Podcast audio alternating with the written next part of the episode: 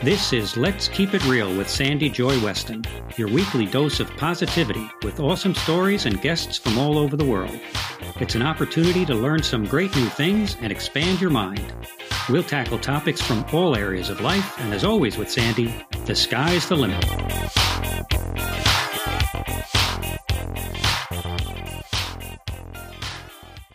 All right, people, for Let's Keep It Real, how are you doing? This week, we have an awesome, inspired guest. Her name is Wendy Marion, which I had the privilege, I usually don't have this, but she just so happens that her business is about 5 minutes away from my house. So I had the pleasure of meeting her and going through one of her sessions, which I found so fascinating and so helpful. And also was fortunate enough, which I got a plug right here, to get her book, Powerful Thinking on Purpose, Learn to Direct Your Thoughts and Achieve Success.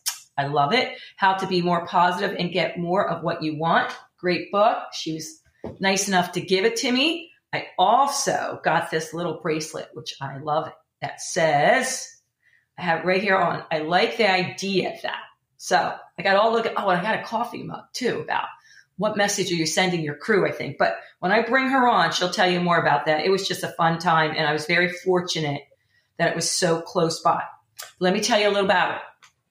Wendy is a board-certified hypnotherapist, certified hypnosis trainer, author of the amazing bestseller, Powerful Thinking on Purpose, which we just talked about, founder of the Center of Success in Wayne, PA, and we talked about this, and I got to meet Loyal Human. I love the way she says that. Loyal Human to a loving rescue dog, which I kept calling Diva, but it's, what was it, Viva?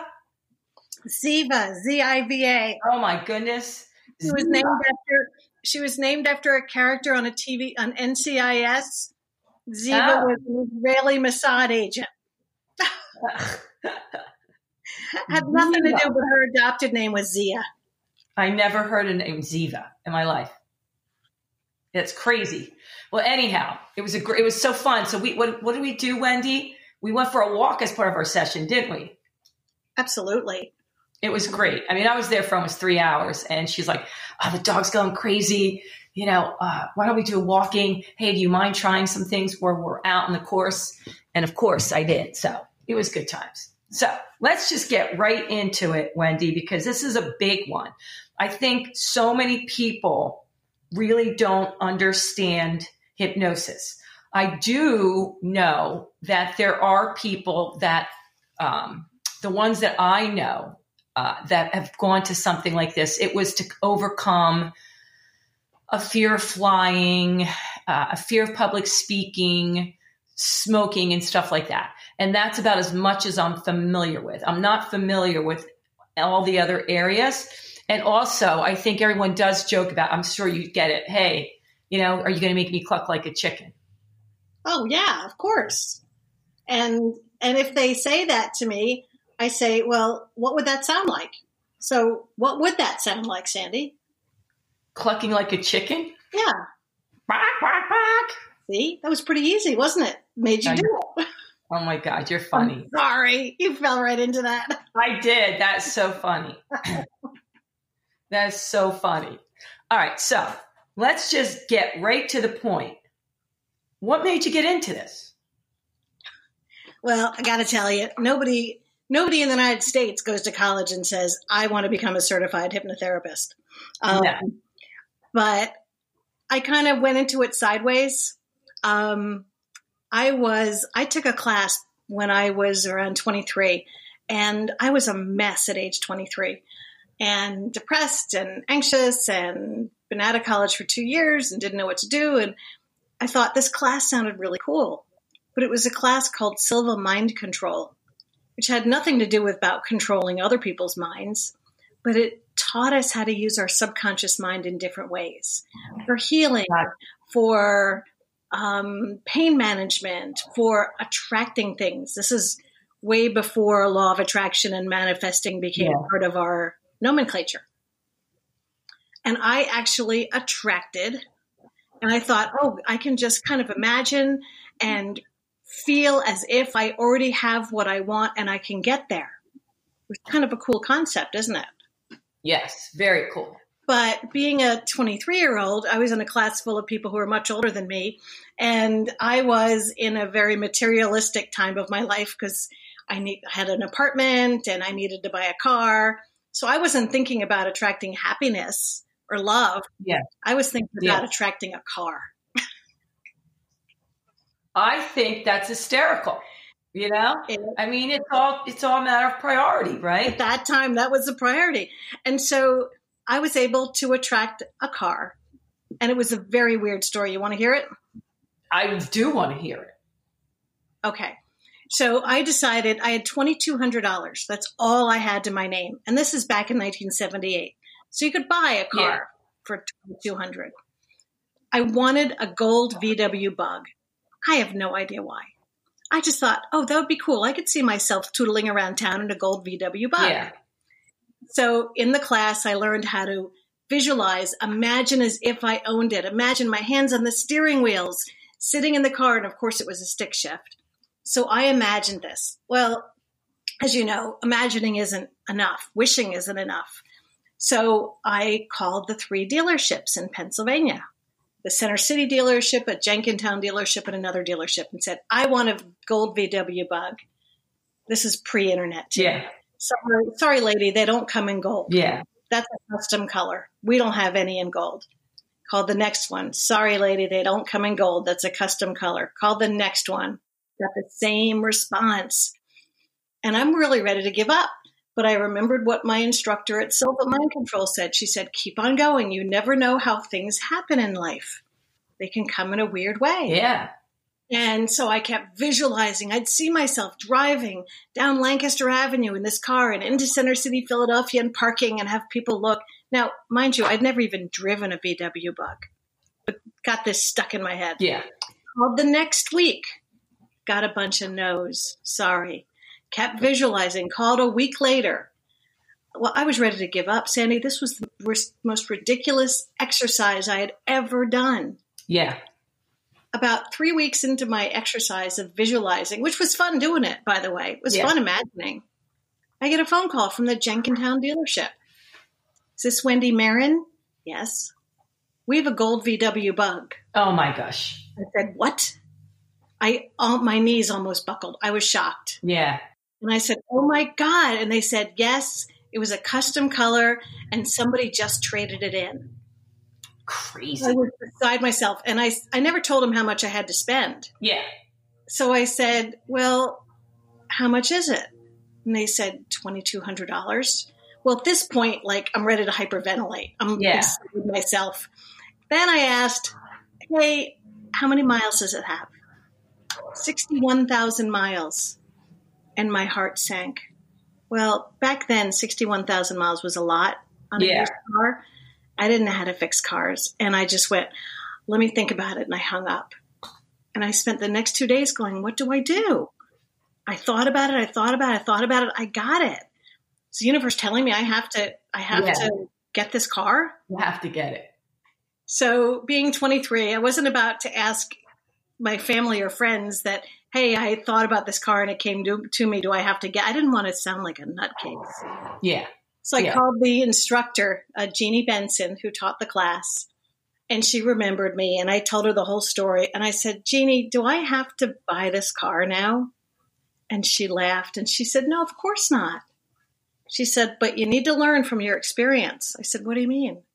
She said, you need to add the words or the thought that the car is perfect for you.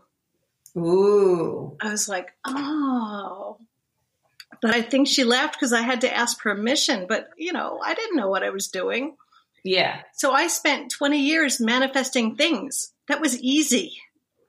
And it wasn't until back in 2001 that I got certified as a hypnotist, when I realized that some people in the United States can have a career doing this.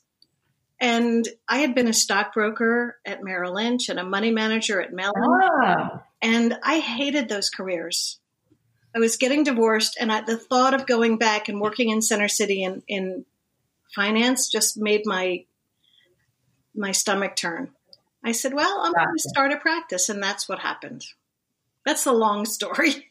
No, you know what? It's not a long story. And it's a great story because, you know, it made you, like the universe showed you that this is real and it made you a believer. Wouldn't you say? I mean, that's when you were like really convinced. I was convinced at that point that our subconscious mind was super powerful. Yeah. And all that time, I had also been studying reincarnation and past lives. I thought that was the most fascinating thing on the planet. And I remember being 23 and doing a past life regression on my little brother that I was babysitting. He was 12 years old. And doing things like this and finding ways to help people get over their fears by teaching them some of the things I learned in this amazing class, which it turns out that the person who created Silva Mind Control was a certified hypnotist. Really? So there was a lot of overlapping, but it wasn't until 20 years later, nobody had ever used the word hypnosis, so I never made the connection.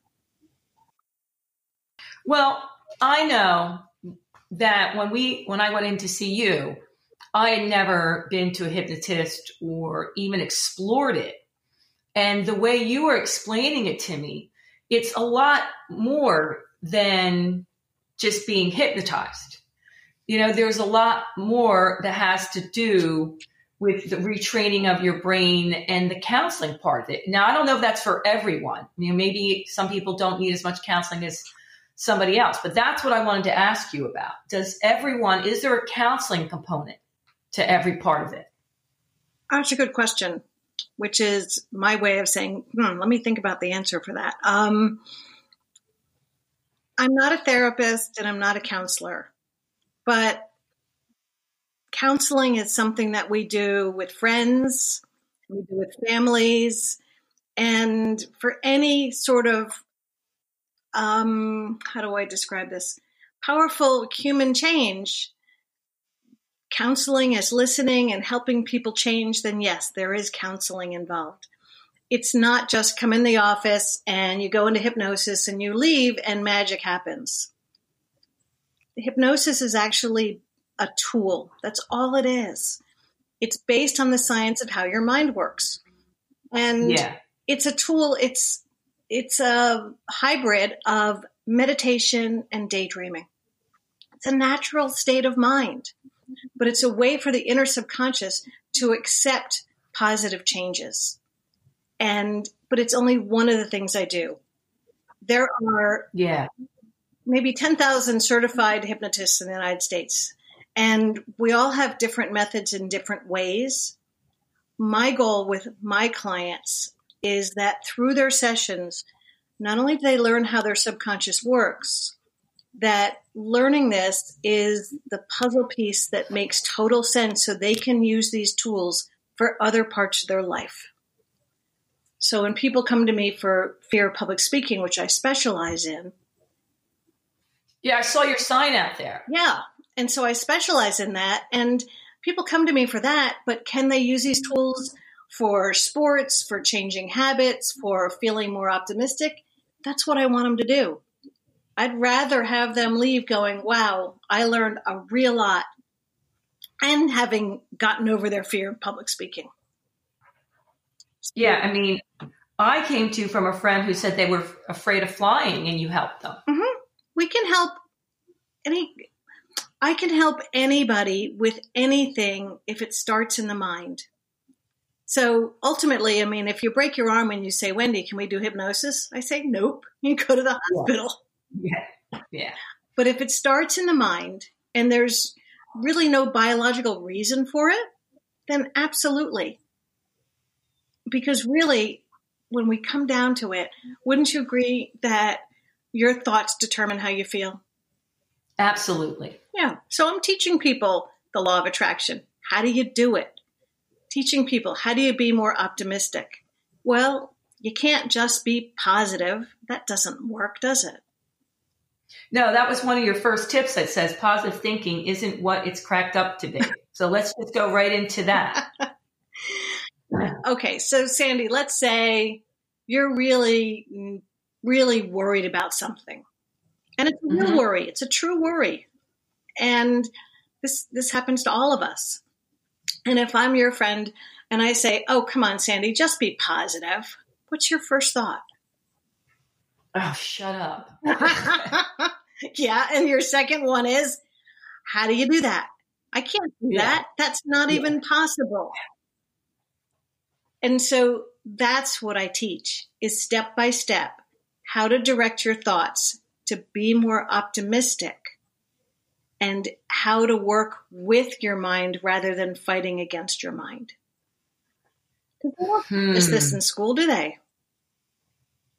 No, I don't think so. Not yet. Not yet. I like that. One day they're teaching meditation in some schools. They're doing yoga in some public schools in Philly. And you know what? They absolutely, there's so much more around mindset and helping with children and young adults with anxiety that I think it's going to come around to doing some of this, don't you? Well, if we get some other things solved in our country, maybe. Well, you know, we can only do what we can do, Wendy, right? You know what I mean? Like we got to, you know, do the most we can. But I'm going to put it out there to your listeners. If anybody has millions of dollars and nothing to do, let's start a foundation and help to teach middle school and high school kids how to be in charge of their thoughts and how to be more optimistic. So if somebody has an extra 10 million, a lot of time, and they really want to help change the world, that's where we change it. Well, I hope the climate change people aren't getting mad at me. Yes, climate change needs to be changed too. Yeah, that's okay. We can throw out opinions. That's what podcasts are for, Wendy. Yeah. But you're right. When I went in to do a little work with a first grade class, and when you start them young, it makes a huge difference. Mm-hmm. I mean, that's when we're under the age of 12, that's when we, that's when most of our beliefs are formed, beliefs about ourselves. And this is based on the people around us, mom and dad and teachers and friends. And many of these beliefs are erroneous. Oh, I'm not good enough. I'm not pretty enough. I'm not smart enough. Math is really hard. Yeah. You know, I'm nervous speaking, and, you know, my mother's scared to speak in front of a group. Therefore, something must be scary about it. So I'm going to be scared. And we learn all these things about ourselves. And then as we get to be adults, these beliefs kind of hold us back, which is why. And we don't even realize it. No, they're called limiting beliefs for a reason. But we don't even realize that sometimes we've picked them up inadvertently. Most people with a fear of speaking in public have gotten that. It runs all the way back to childhood. Yeah, I believe that. I had one client, this is interesting, who was 55, CEO of a big company in Philadelphia. And it's a 5-session process to overcome the fear. And we ended up doing an interesting exercise. And he went, because he was like, really wanted to find out the origin of his fear. And he went all the way back. And he was telling me that his mom said, never, ever, ever talk to strangers. I mean, she drilled that into his mind, which is a good thing as a parent, right? And when he was about 6, his parents had a party, and he had to get dressed up in a little suit and nice shoes. And he was with his mom, and they opened the door, and there was a woman there he didn't know. And she comes in, and his mother says hello to this woman and says to her son, you know, say hello. And he went, I'm not allowed to talk to strangers. And his mouth couldn't even move. He was so terrified because he was told he was never to talk to strangers. Now, that doesn't always cause somebody to have a fear of speaking, but it was kind of interesting that kind of came out. Yeah, isn't that weird? From not talking to strangers, and it was that deep. It's crazy. Well, he was terrified because his mom drilled it into it. what you do with hypnosis, you try to get down deep in there and bring out what they don't even know they're thinking? Occasionally, but it's not necessary for change. But when we're dealing with fears,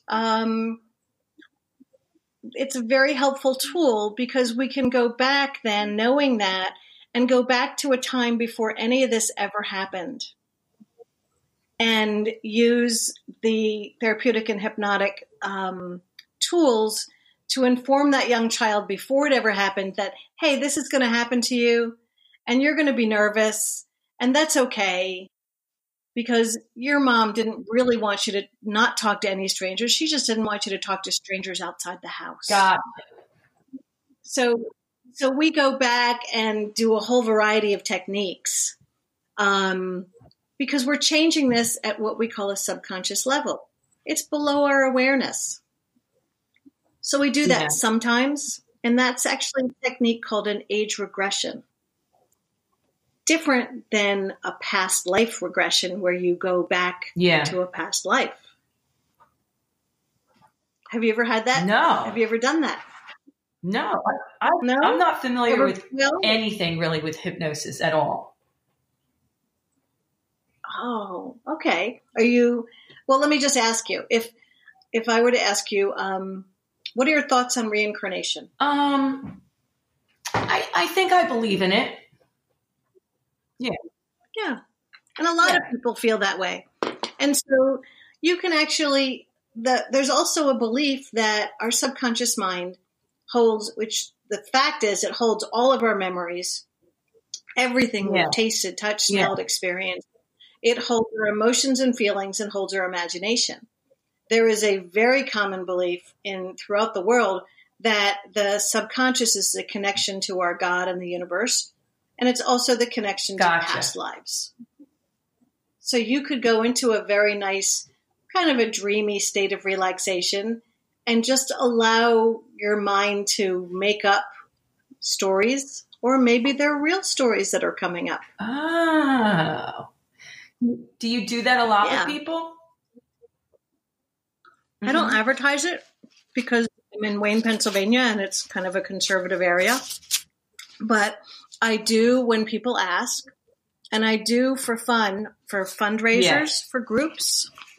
I'll hold a past life regression party, and then we'll do a group past life regression. I haven't seen that, but I have seen like parties for fun where they have a psychic.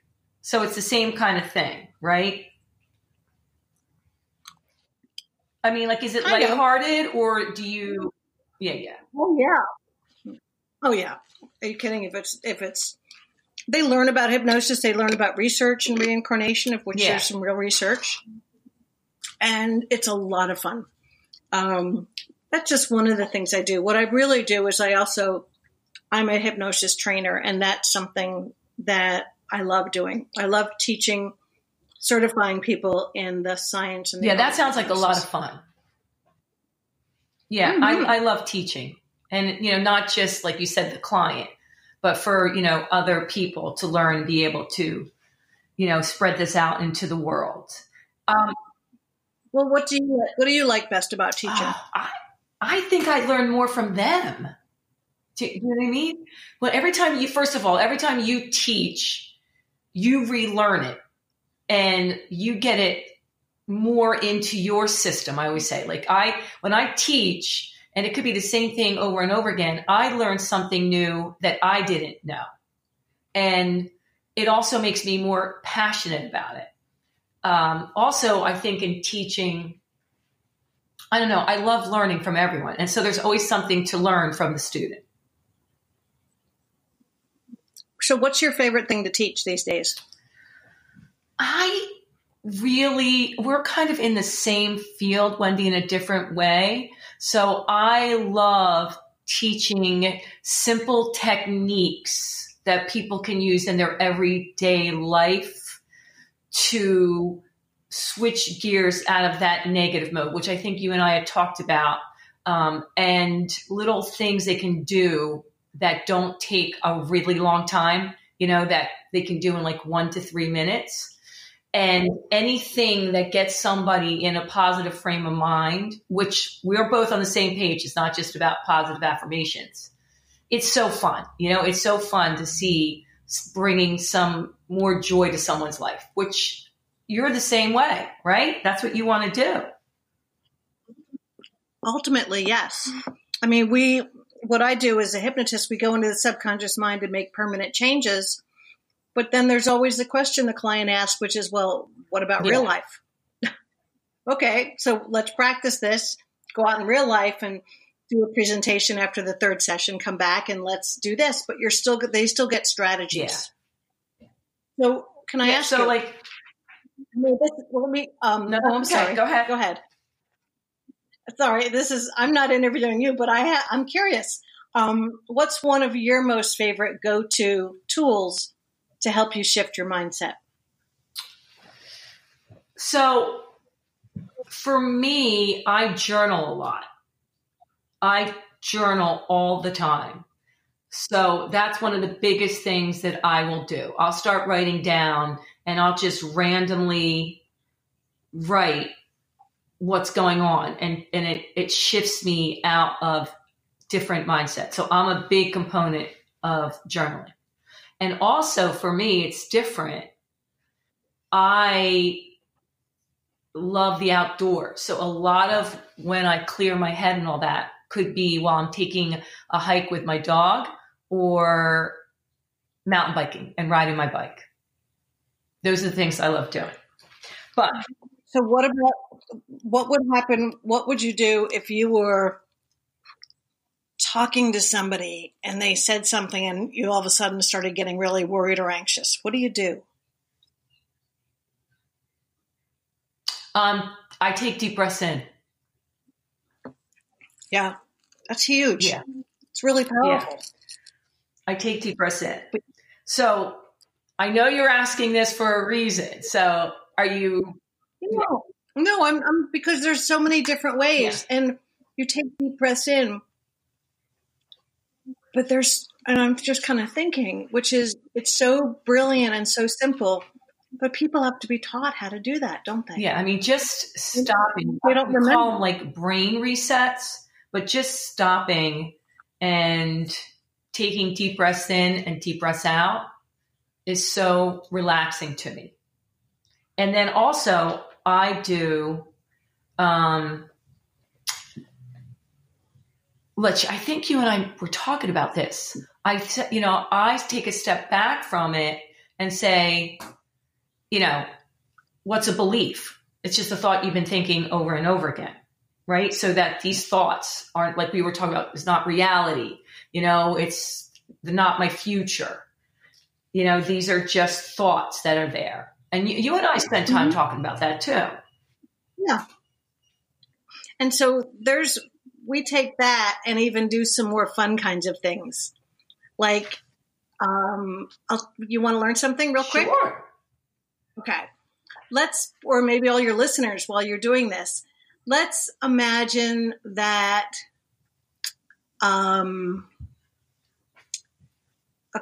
let's imagine that you're worried about something happening. Yeah. Like what would be something that would be common to all your listeners? Not having enough money to pay bills. Yeah, that's a good one. Okay. So you would do this. You'd close your eyes for a moment and just take a gentle breath and see an image. If you're driving, don't do this. Yes, thank you. Or if you're operating any heavy machinery or making lunch or anything that requires attention. So imagine that thought inside your mind. Now, maybe the thought looks like a picture or a snapshot or a video, or maybe it's hazy, maybe it's clear, doesn't matter. And just put a dark frame around it. Good. Now take this image and notice all the feelings in it. Notice if it's light or dark or dreary. I mean, it's a thought about not having enough money. It's a pretty crappy thought. And I want you to take this thought and push it off to one side. Just push it off to one side push it off a little further. So it's in your peripheral vision, but just move it over there. And open your eyes and close your eyes. And now take yourself in a future thought and imagine yourself. See yourself in the future. Your eyes are sparkling. You're smiling. You look great. Your hair looks great. Put yourself in your favorite colors. And this is a future you. And see yourself maybe sitting at your computer and looking at your accounts and going, oh my gosh, I love that I can spend money on anything I want. Or even imagine yourself in a future that's proof that you're financially secure. Maybe imagine yourself on vacation by yourself or with your family, and you're really enjoying it. And people come up to you, maybe family or loved ones, and say, God, we're so blessed we can do this. We're so blessed we get to go away and enjoy ourselves. And this is really a massive pretend and imagination. And take this image and put a white frame around it. And now I want you to punch up the colors, punch up the feelings, make this image bigger and bigger and more detailed. You can see it and smell it and feel it and hear it. Make this frame even bigger and bigger. Really make it huge. Okay? Now that it's so huge, it's right there, front and center, really huge. I want you to keep holding it here and notice that old dark frame that's way over there. It's still over there. Maybe you can see it or maybe you can't, but you know it's still there. And I want you to take your fingers, and magically push that dark frame 100 yards away. And now take your hands and push that frame a mile away, that dark frame, push it a mile away. If you can still see it, do it again, push it 10 miles away. And now just push it 100 miles away. If you can still see it, push it 1,000,000 miles away. And now that it's so far, it's out of the horizon of your mind. I want you to take that white frame, make it bigger, and pretend you're stepping right inside this image. Just put yourself right inside. And maybe you can feel the feelings of where you are. Look at the different colors and different textures of where you are. Notice the sounds. And on the count of 3, because you're in this right now, use your creative mind and lock this huge white frame right where it is. 1, 2, 3. Lock it in and then open your eyes. Oh, I love that one, Wendy. And so what you're doing with that is you're directing your subconscious, you're directing your thoughts to change what happens in your mind so that when you are worried, and worries come up, yep, that you are going to be training your mind to focus on this white image, which is really easy now. Yeah. And you can do the same thing in 2 seconds that you did by flicking that dark frame away and going back to this. Because we all know that a worry is a thought about something that hasn't happened. Yep. We might as well think about something that hasn't happened that we want to have happen. I love that. And that's just one little technique. Oh, yeah. Just one. It's crazy. But all your listeners can use this on anything, anytime. Yeah. And in the moment, we can't guarantee what happens, but you can feel good in the moment because scientifically our mind can only hold one thought at a time. That's exactly right. Although most people don't believe it when I say that. Do they believe it? Well, that I know for sure. Yeah, but do people believe you when you say it? I don't know. You know, I never really thought of that. Maybe they have doubt. I never thought of that. because of what I do, I have to dispel a lot of myths, help people get over a lot of their doubts. Yeah. So I'm always asking about, do you believe that? And if they don't believe it, then we do a little exercise and then they go, okay, I believe it now. Yeah. Oh, I like that one. Like the thing we did when we were out walking about the books in one hand. Remember you're like, do you care if people are looking at you? Yep. And that's a very cool kind of technique. Imagining you're holding books, imagining you're holding balloons, and notice your thoughts and how your body responds. Yeah. So there's a lot of science to hypnosis. And I know you and I didn't talk about it because it kind of gets dry, but there's over 5,000 research studies on hypnosis. It's been proven for pain management because they can measure it. But you really, it's very hard to measure optimism and positivity, isn't it? Yeah. Yeah. Yeah. Good point. But for sports, when I help people in sports, that's the easiest thing in the world for me. A lot of hypnotists stay away from it because they feel like they have to know the sport, and you don't have to.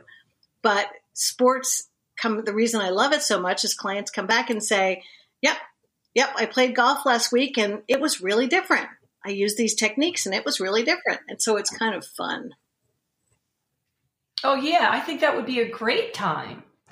And I know, I mean, I'm not saying they say it's hypnosis, but I know sports psychologists. I mean, what do they do? Is that one of their tricks? Probably not, because most psychologists, hypnosis is, most psychologists don't learn how the subconscious mind works.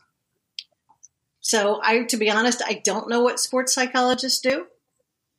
But I see clients who also see sports psychologists. So I know that I'm doing different things that are complementary to what they do. But I'm not going against what they're learning through sports hypnosis. I see some professional athletes. Yeah. Well, that is really fun. Yeah, it is. I have to tell you, I had a client who called me on the phone, and I talk to people before I want to see them because maybe there's things I can't help with, or maybe they're depressed and I'm not the right person for them. And this guy says, well, I have problems when I'm shooting. And I'm like, huh? He said, yeah, I shoot. I said, what do you mean? I'm thinking, does he shoot up? Does he shoot a gun? What are you talking about?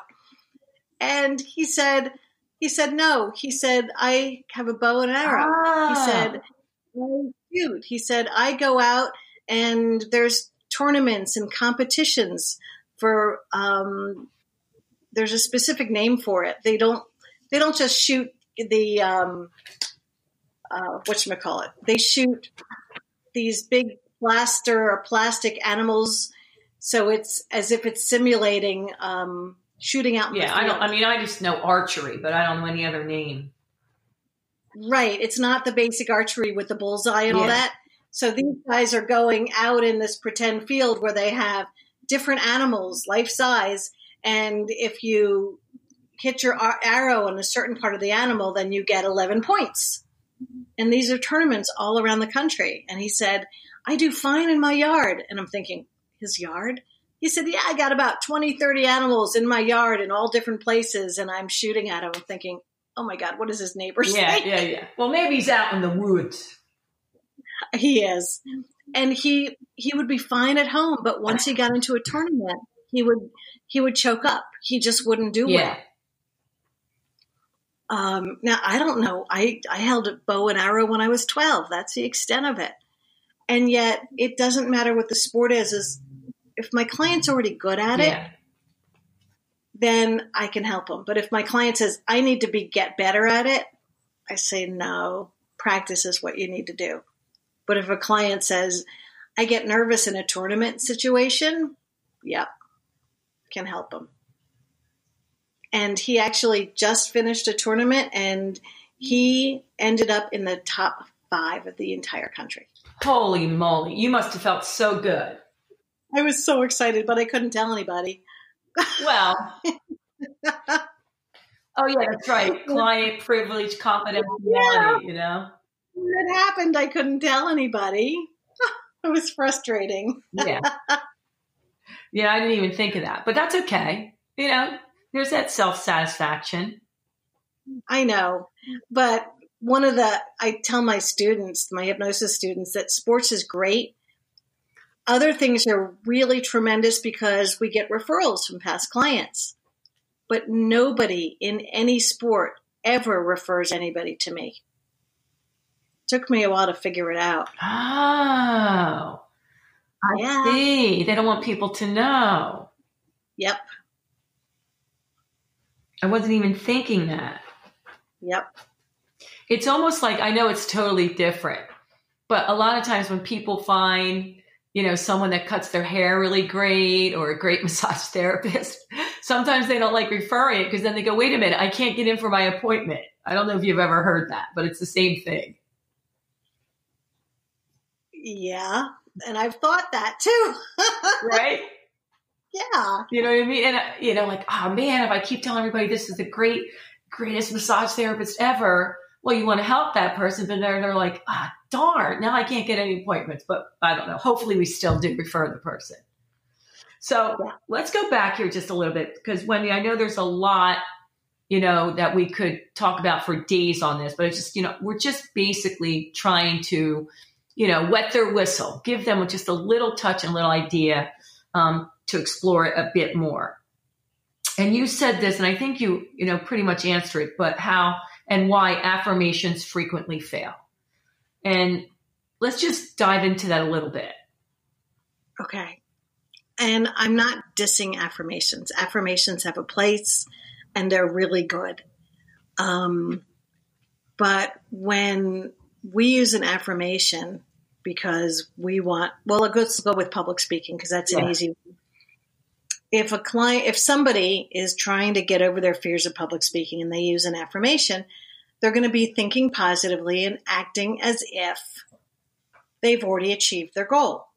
So they would sit down and say, I am a calm, confident speaker and I feel great. I am a calm, confident speaker. Feels great to say that stuff to ourselves. Feels great to imagine it. But frequently, there's a little voice that starts to get louder and louder the more we say it, which is, no, you're not. The last 10 times you got up in front of a group, you blushed. The last 5 times you forgot what you were saying. Yeah. We can't lie to ourselves. And that, by saying it that way, can be, in a lot of cases, lying because they're not a calm, confident speaker. We can't act as if it's not true. And when it's not true, then our mind tends to slide back to, oh, God, I'm never going to get over this. Oh, God, I'm never going to be comfortable speaking in public. That's a basic affirmation, acting as if. And I want to go on record I'm not against affirmations. I think they are great, but they have to feel true. If they don't, then we slide down into that uncomfortable place of, oh, I'm never going to get over it. Gotcha. And that's when I wrote my book. When I was writing my book, I was writing a book about why affirmations don't work. And this was about, I don't know how many years ago. And I put it aside because I thought, well, that's really negative. Why do you want to send that out? Because affirmations do work, but not all the time. Right. And I had to wait until I put the book away and was almost finished. And I couldn't write it. And then I said, I can't bring a book into the world unless I'm saying something new and giving something helpful. And that's what my book is about, is how to bypass that belief that I'll never be able to speak in public, how to use language to bypass it so you can act as if, so you can feel it and you can keep this thought in your mind and you can direct your subconscious so that your nervous system responds in the way you want. And that's why the affirmations don't work, because they can actually make us feel worse. Okay. So you gave me a little card, and I understand that because I think a lot of people do think, oh yeah, you just think Pippi Skippy and it works. And I'm totally on board. And the way that I heard it mentioned just a little different is it's not the words you're saying, it's the emotion. So if you're feeling anything from a love-based emotion, then you believe it. You know what I mean? Like if you're coming from joy or any other feeling that makes you feel really good. Like how do you feel when you're saying it? Right? Peaceful, powerful, anything. Isn't that an indication of, okay, I do believe it versus how do you feel when you're saying it? And if it's a fear-based emotion. So let me see if I understand what you're saying. So if I'm nervous about speaking and I imagine myself in front of a group of 200 people and I feel that joy and confidence and relaxation speaking, that is the Holy Grail. That is the goal. Yeah. But sometimes it's really hard to hold on to that feeling because it's so not true, because it hasn't been true for 50 years. Gotcha. And so when we can't hold on to it, then we slide back into, oh, I'm never going to get over this. Gotcha. So your card that you gave me here, I was looking at it. I like the idea that every day in every way I'm getting better and better. You are a firm believer that you can say, I like the idea in front of everything, because then you do believe that. Yeah. Wouldn't you? Yes. So you're saying, you might say, oh, I think my body rocks and, I'm hot and sexy. But if you've been thinking the complete opposite, you don't really believe it when you say it. But if you say, I like the idea that I love my body and I feel hot and sexy, well, you do like the idea. And so you can hold on to that thought and that feeling a lot longer. Yeah. And you can send that energy out into your subconscious and into the universe. Yeah. Now, obviously, if it's against our deep belief systems, so I've said, I like the idea I wake up and look like Christy Brinkley every morning. Yeah. There's this big red buzzer that goes, that's not going to happen. Yeah. But yeah, I like the idea. It's a simple concept and the book discusses it, and having used this concept a lot with helping people change from anxiety to feeling better, it becomes, they integrate it into their thoughts, which integrates it into their beliefs. Yeah. People end up, and I have to tell you, it has nothing to do with me as a practitioner. It just has to do with how people understand their subconscious, and they can really, we used to call it reprogramming or repatterning. When people learn that they can do this themselves, it's pretty empowering. And I think that's what your whole goal is, right? To teach people how to do this on themselves. Absolutely. Because hypnosis is not about me doing something to anybody. It has nothing to do with that, even though that's what it looks like in a stage show or in a cartoon. Yeah. It is so far away from the truth. It's about helping people understand how their thoughts affect their mind so they can direct their thoughts and get different outcomes and achieve success without having to struggle. Because, you've achieved success, and your listeners, everybody's achieved some sort of success. Yeah. And every time you thought about either learning something new or doing something, these times you had success were when you focused on the outcome you wanted. Like going to college. You saw yourself going to college, going, yeah, I can do that. Yeah. But if you kept thinking, oh my gosh, I can't do it. What if it's too hard? Yeah. What if it takes too much time? You never would have done it. Absolutely. So these are all things that we all use naturally, except for maybe one part of somebody's life where they get stuck. People get stuck with starting their own business. What if I'm going to fail? Yeah. And guess what? Do they even start? Good point. Everyone has, I call it their sticky wicket, Wendy. Sticky wicket? Mm-hmm. I know it's sticky wicket. I always call it sticky wicket. It's the, you know, everyone has their area. Yeah. But we don't have to. Yeah. I mean, when you started your business, you didn't have those, oh, what if I fail, did you? Or if you did, you didn't hang out with them for very long. No, I didn't. Right. But other people will talk about having a business for 20 years and never do anything because of their thoughts. Mm. Yeah, you know what? Absolutely. And yeah. I'm telling you, until we were, I don't, and actually, when I was researching you, I came upon you because originally, you know, I was in physical therapy for my neck. And it's funny because the girl said, we should try hypnosis. It's really good for recovery and pain. Isn't that funny? The physical therapist said that. Wow. I wish the physical therapist would have a hypnotist on their staff to help people. Yeah, they've done some research that people who focus on the outcome they want, let's say if you've hurt your leg, and I've helped sports people with this. One was a young woman who was top in the state, not Pennsylvania, but another state, and she was a runner. And then she tore her ACL. I think that's a knee thing. And she was having trouble running and 100% into it.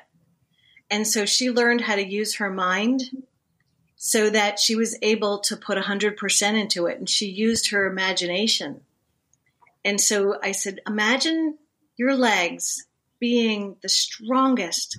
Maybe you're making it up. Maybe they're made out of steel or maybe something else. And she starts giggling. I said, what are you thinking? She said, I have cheetah legs. Oh, okay. And imagined her legs were as strong and as powerful as a cheetah. And the cheetah legs were running effortlessly, and she didn't have to do anything. Well, within 6 months, she got back up and won best in state for her age group. That's crazy. Because she had cheetah legs. Cheetah legs. And then the weird thing about this was I had another runner about 3 months later, and I said, oh, imagine your legs are made out of something really strong, and that just has incredible power and incredible speed. And she started giggling. I said, what's going on? She said, I have cheetah legs. I'm like, is this a thing for runners? Well, I could see why, right? I don't know. I could see why, you know. But people, there's been research on people who do relaxation and visualization exercises prior to surgery and post-surgery actually recover faster. Yeah, absolutely. If you can see yourself getting healed and visualize yourself already doing your activities, it's going to be a lot easier. Well, and there's research on, they even did research on couch potatoes, people who sit mm-hmm. and watch TV all day. Mm-hmm. They took 100, two groups, a group of 100, and said, don't change whatever you're doing. Keep on doing what you're doing. And they measured their muscle mass. Then they took another group of 100 and said, okay, every time you watch a commercial, I want you to close your eyes and imagine you're doing the most powerful, strong sport, like lifting weights or running. I want you to really imagine and feel it. And after about 2 months, the second group that imagined it, their muscles actually were stronger. Isn't that crazy? Yeah. That's fascinating. It is. And they didn't do anything. Right. In their mind, they did. Yeah. Yeah, in their mind. I think that's unbelievable. I think by the time I have grandchildren, there's gonna be research on all this, why all this works.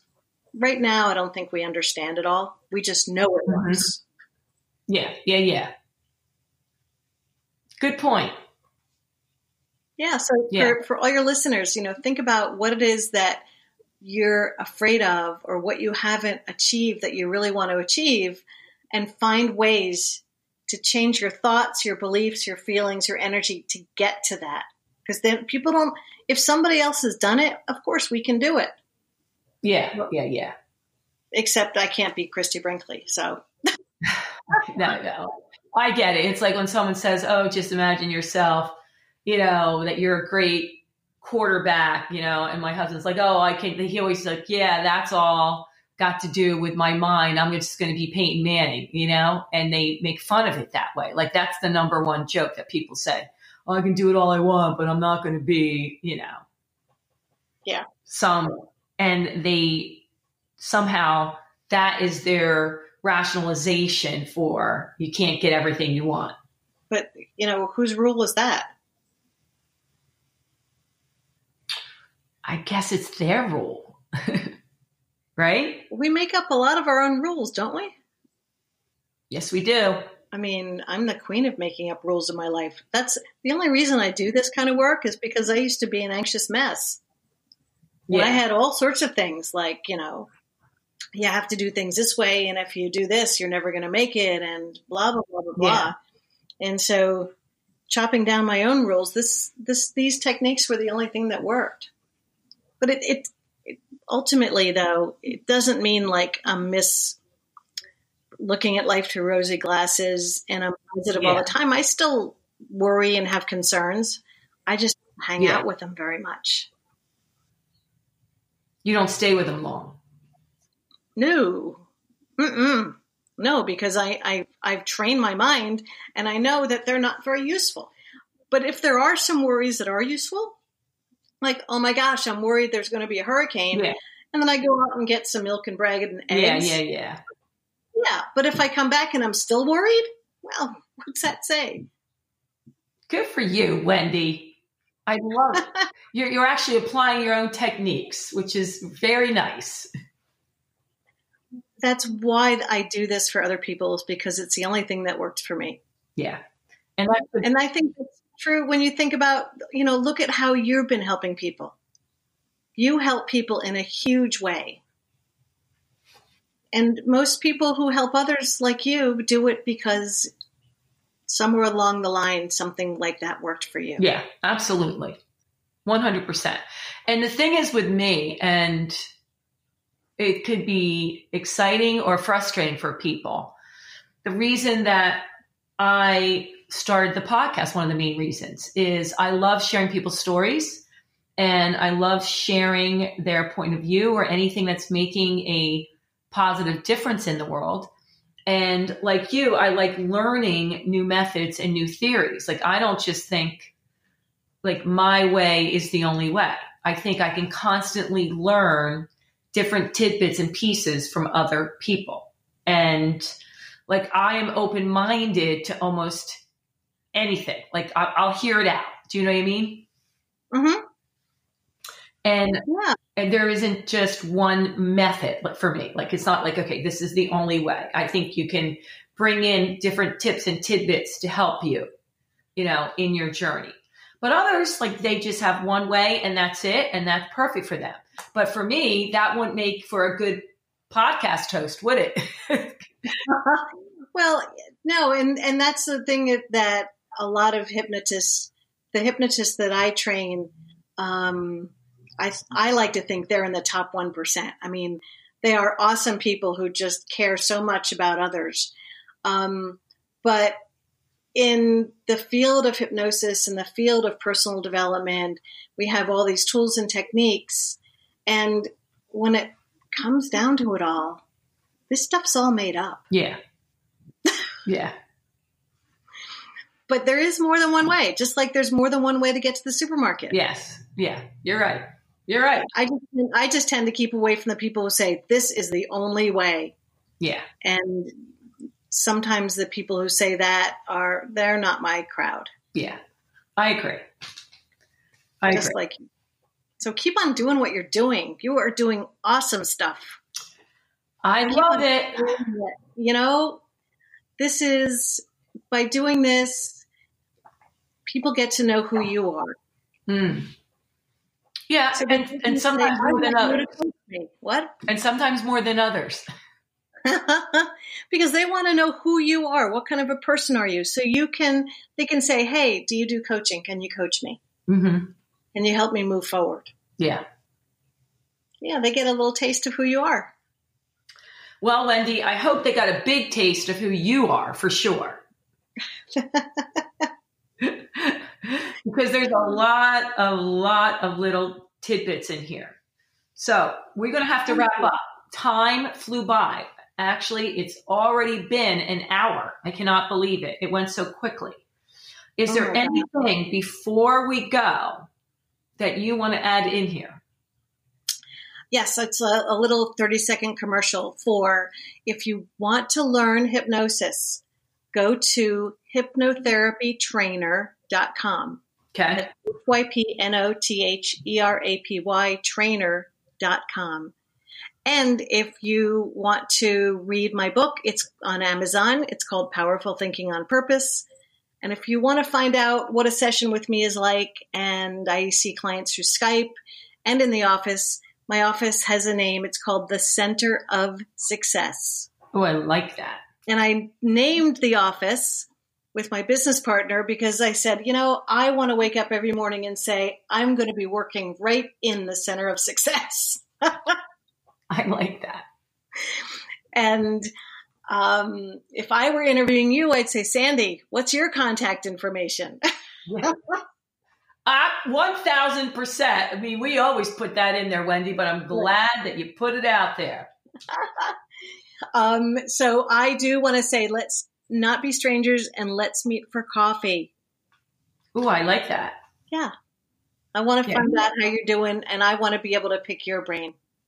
Absolutely. You know, because this has got to be more about you because this is your hour. But I think that we actually have a lot more in common than I even realized at the beginning. Yeah. And so there's things out there that I can do to help you. And, you know, the more we help others, what goes around comes around. I agree. So email and we'll make a date for coffee. You got it.